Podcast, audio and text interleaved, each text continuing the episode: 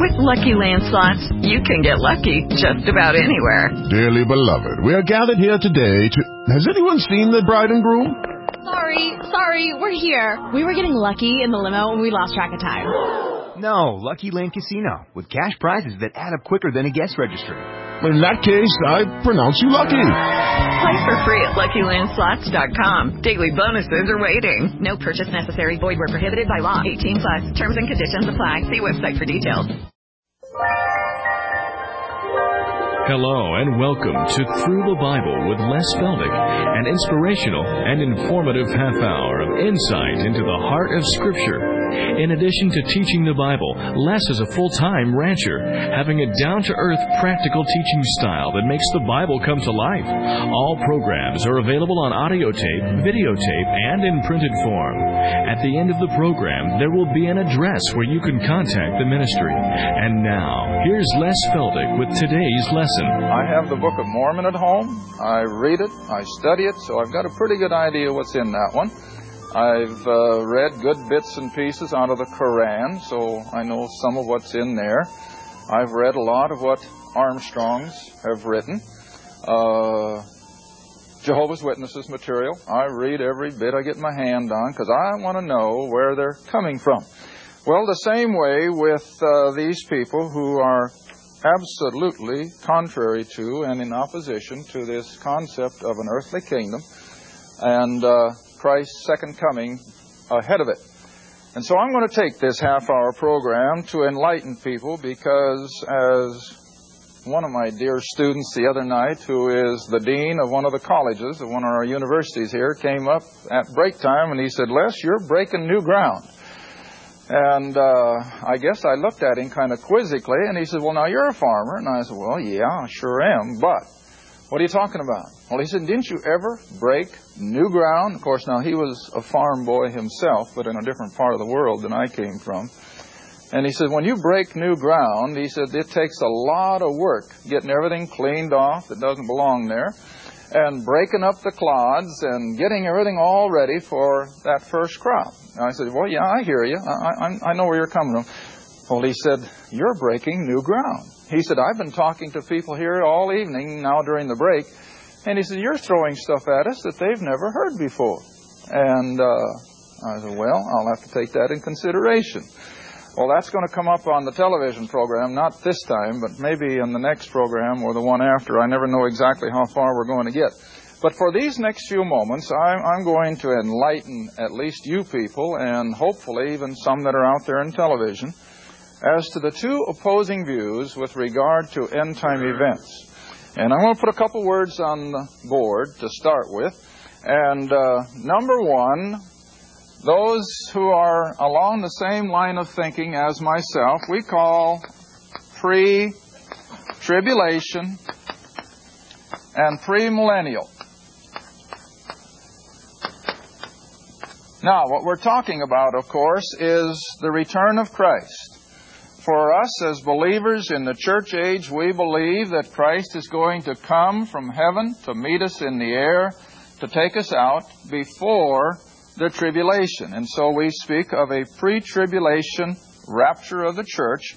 But then we speak in the next term of the second coming of Christ actually coming to the Mount of Olives as being pre millennial. Now that just simply means that he's going to return before this thousand year kingdom on earth is established. Now the opposing view to all this are referred to as Ah, millennial. And in the English language, when you put an A in front of something, what does it mean? No, or without. And so you have against the pre-trib, premillennial concept of the scriptures, the amillennial, that there is no such thing as an earthly kingdom. There is no thousand years out here. There is no return of Christ to set up an earthly kingdom. I remember several years ago, and it's long enough ago that I can safely refer to it now. I haven't really since. But uh, there was a pastor in the town of one of my classes who, of course, was strictly amillennial. And I knew that, and it was no secret. But I had a lot of his church members in my class. And uh, as I want everyone on television to know, you see, I never get people to just follow me. I'm just simply uh, having a, I guess you'd say, a freelance Bible study, and we leave people in whatever denominations they're in, and they continue to their uh, Sunday school work and so forth.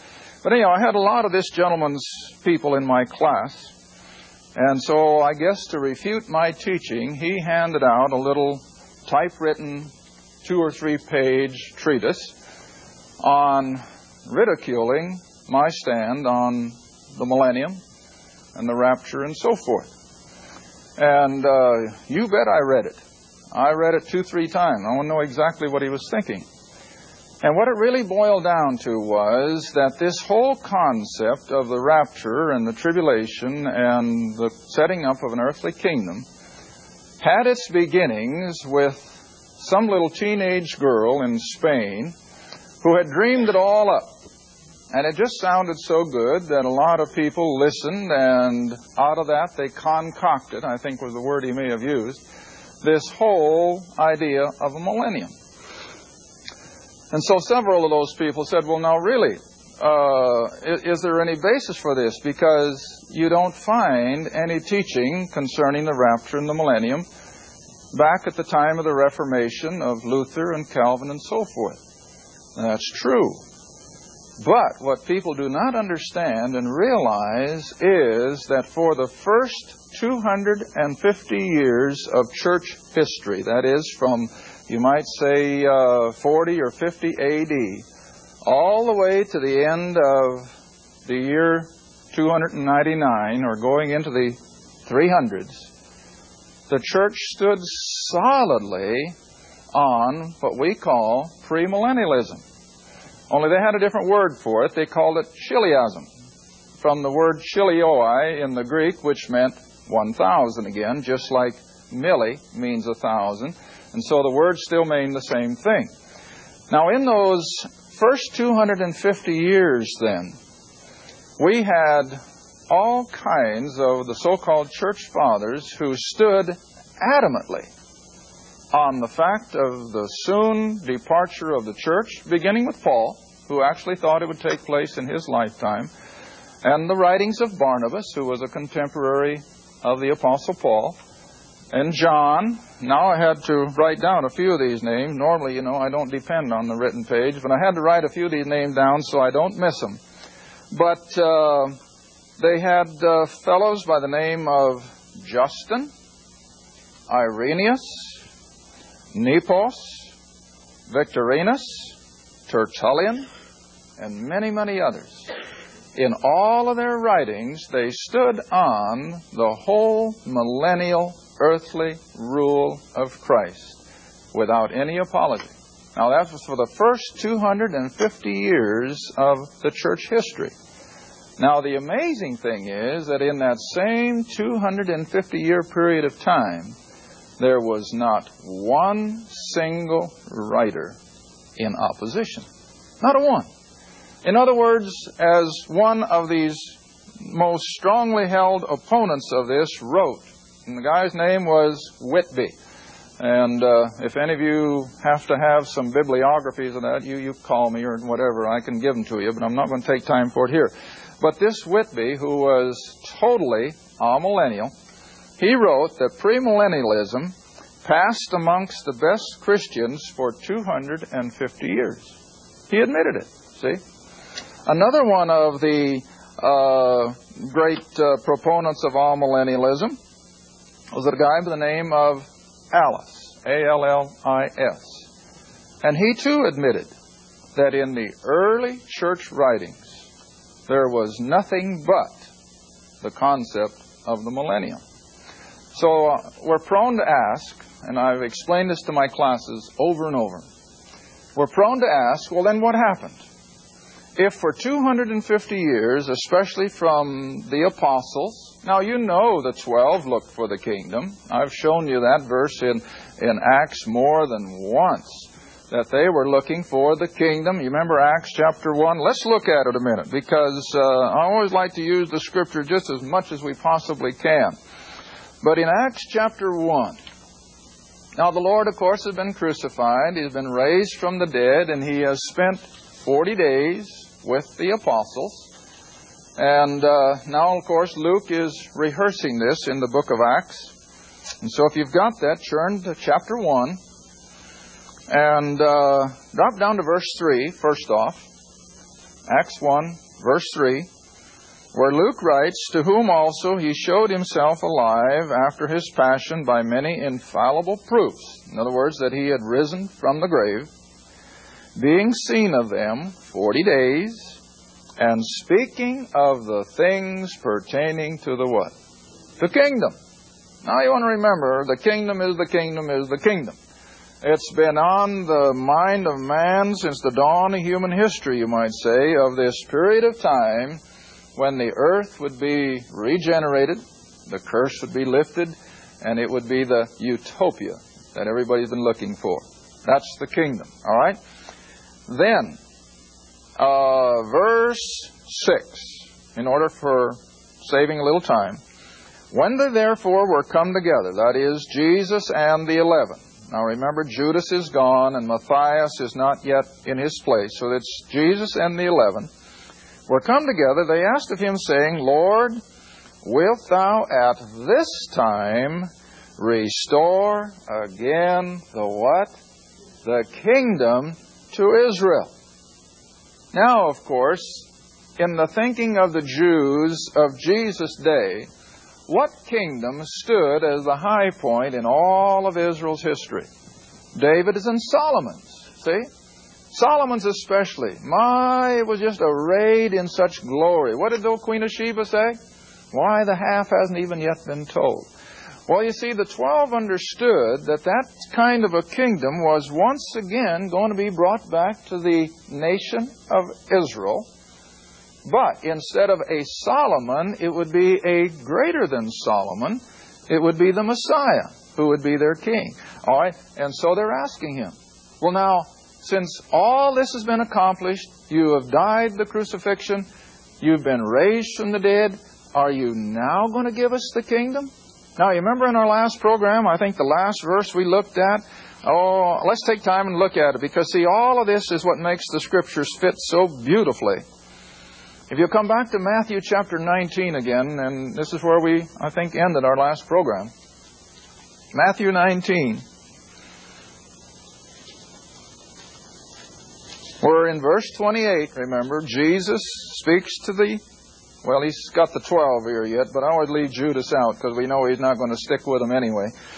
So basically, he's speaking to the 11. And he said unto them, Verily, verily, I say unto you, that you who have followed me in the regeneration. Now, a lot of people just sort of slip over that word without really knowing what it's talking about. Now, listen. If you have got a dead battery, a dead car battery, and you want to make it useful or you want to restore it to its original condition, what do you do to it? You generate it. That's where we get the name generator. Now we call them alternator, but when I was younger, we called them generators, and uh, basically because it generated a flow of electricity going into that battery and made it like new. All right, now the word means the same thing here. That one day the earth is going to be made like it was in the beginning. It's going to be regenerated. See? It's going to be restored. All right, now he's speaking of the kingdom when the curse is lifted. So he says, in the regeneration, when the Son of Man, the Christ, shall sit in the throne of his glory. Now look at the next couple words. You also. Now he's talking to the twelve or the eleven. And he says, You also shall sit upon twelve thrones, ruling who? the 12 tribes. Now, all of this written in, in the Gospels, especially, all rests on that Abrahamic covenant. Now, I wish we had a lot more time, but we'll burn up what we have to. Come back to Genesis 15. Genesis 15. And I call this the chapter of Israel's title deed. Most of you already have that written in your margin. So in Genesis 15, when God has now come down, and as he did so often in the Old Testament, he appeared to Abraham And he literally went through the rites of transferring title deed to Abraham. And then after he has done that, it comes down to verse 18, and it says, In the same day that he had transferred the title deed of the land to Abraham, in the same day the Lord made a covenant with Abram, saying, Now watch these next three verses. Unto thy seed, in other words, his offspring, I have given this land from the river of Egypt. Now, I don't think we're going to take advantage of this and say the Nile, because at this time there was another river a little bit east of the Nile, but it's down in that neck of the woods. So from the river of Egypt all the way out to the great river Euphrates. Now, most of you know your geography well enough. That's clear out there going through present day Iraq down to the Persian Gulf. All right, that's all going to be Israel's homeland when the kingdom is set up because she's never had it yet. David and Solomon got part of that, but not near all of it. So the day is coming when the land of Israel will actually cover that whole Middle East. Now we know it's going to cover all that area to the south and across at the tip of the Red Sea and over to this river of Egypt by virtue of these tribes that are listed. All right? Verse 19, the Kenites, the Kenizzites, the Kadmonites, the Hittites, the Perizzites, the Rephaims, Amorites, and the Canaanites, and so forth. All that territory of the Middle East that was inhabited by these tribes was given as title deed to Abraham. And it will not become fulfilled until Christ sets up the kingdom. And that will then be the homeland of Israel. And the twelve apostles will sit under Christ's throne there at Jerusalem, ruling these 12 tribes. All right, now that's the kingdom as the, the 12 apostles understood it. And then, of course, Paul picks it up and he speaks of the kingdom. And naturally, since the kingdom is not now on earth, it's in heaven, Paul now speaks of our citizenship as being where? In heaven. See? And he says in Colossians 1 so plainly that at the moment of our salvation, we were translated from darkness into the kingdom of his dear Son, which is in heaven. But when Christ returns to the earth with his kingdom, where will we be? We'll be with him. And that's the whole concept of Scripture, is that when the kingdom is set up, we'll come back with him and of course, we won't be in physical bodies of reproduction or male and female. Jesus said we'll be as the angels. But nevertheless, we're going to be bodily present. And not only this will be another future half hour, but we're going to interface with the people living, raising children, the animal kingdom, and all that. All right, so the early apostles were adherents of this earthly kingdom. Paul taught it. John taught it the one who wrote the book of Revelation. All right, then, what happened? Well, you want to remember that shortly after 300 AD, 315, if you know your history, something fantastic took place. Emperor Constantine, the Roman emperor, embraced what? Christianity. And when Emperor Constantine embraced Christianity, what did that do to the church? Well, it exploded it in numbers. And people just came in by droves, see, because after all, it was a thing to do. It now had the sanction of the emperor. Now then, the church fathers. Origen being the first one. He was down there at a big seminary in Alexandria, Egypt. Now, when Origen saw that Christianity was just exploding across the Roman Empire, and he reflects back, and the Jewish temple had been totally destroyed. The Jew had been uprooted out of his homeland and was sent as vagabonds and, and almost like gypsies throughout the Roman Empire. Uh, Origen got the great light bulb explosion in his mind. Well, evidently, God was all through with the Jew. He was going to have nothing more to do with them. And consequently, all of the promises that God had given to the nation of Israel and to Abraham had now been abrogated, and He gave them instead to the church. All right. What does that do? Well, that destroys all end time prophecy because, as I stressed when we first started prophecy several months ago, all prophecy is directed solely to what people? To the Jew. So when you take the Jew off the scene, what do you do with prophecy? You blow it out of the water. And that's exactly what they did. They took away all references to end time prophecy and said it can't be because Israel is no longer a viable thing. Then, some years after Origen and after Constantine had opened the, the Roman Empire to Christianity, a great Roman bishop, a Roman Catholic bishop by the name of Augustine, a tremendous man. And uh, I'll even make reference to some of his writings once in a while. But Augustine also followed this concept that since Christianity was now just usurping the planet, Evidently, that is how the kingdom would be brought in, and there would be no more uh, need for the tribulation or the second coming because the church is the literal kingdom. He even went so far as to feel that Satan was defeated and locked up at the time of the crucifixion and the resurrection, so that they were already in the kingdom. Well, it wasn't too long after Augustine, and the world was already starting to slip deeper and deeper into sin, and they realized that wasn't true. But anyway, Augustine precipitated then what we call amillennialism that all the promises given to Israel had now been given to the church, and there was no prophecy per se left to fulfill.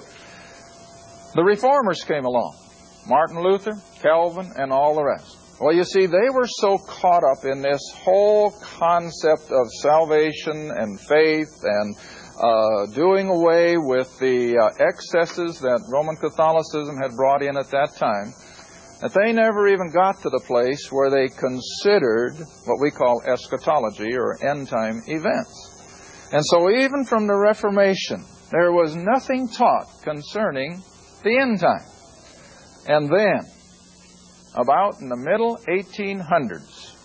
A fellow by the name of Joseph Mede, M E D E, and his lifetime was from 1586 to 1638. Now you want to remember the Reformation and Luther started in about 1511.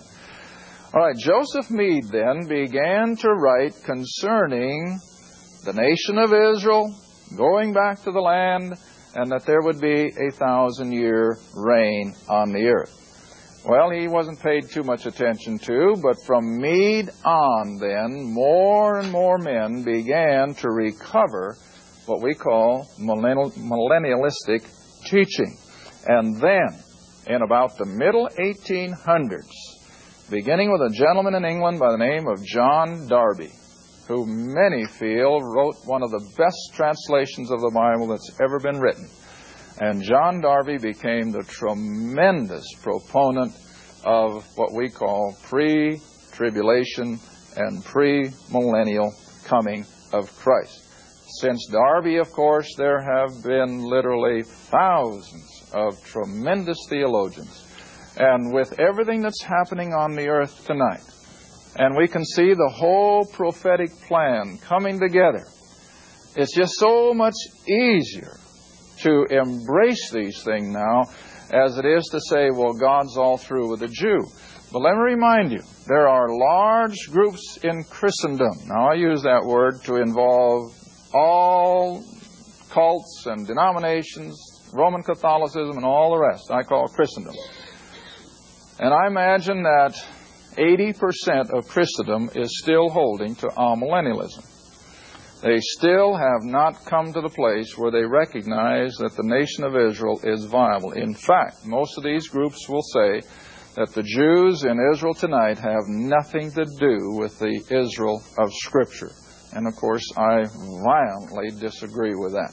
I maintain the Jews in Israel tonight are the fulfillment of this book.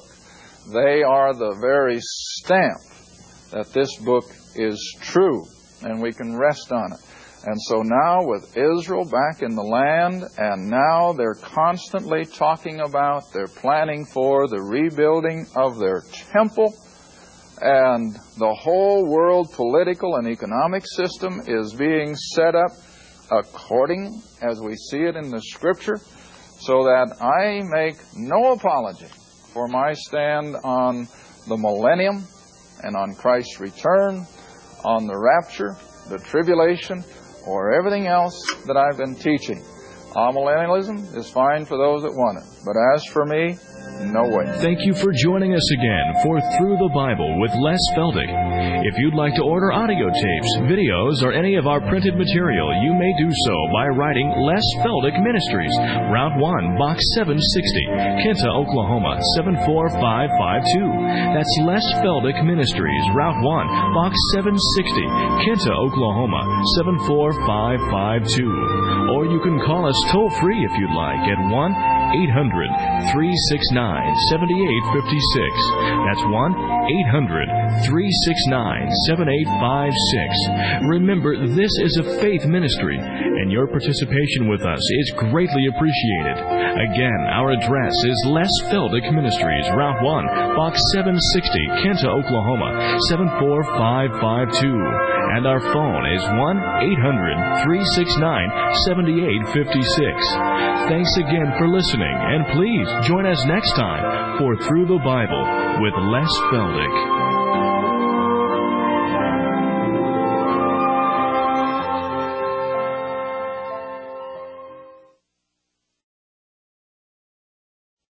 Lucky Land slots, you can get lucky just about anywhere. Dearly beloved, we are gathered here today to. Has anyone seen the bride and groom? Sorry, sorry, we're here. We were getting lucky in the limo and we lost track of time. No, Lucky Land Casino, with cash prizes that add up quicker than a guest registry.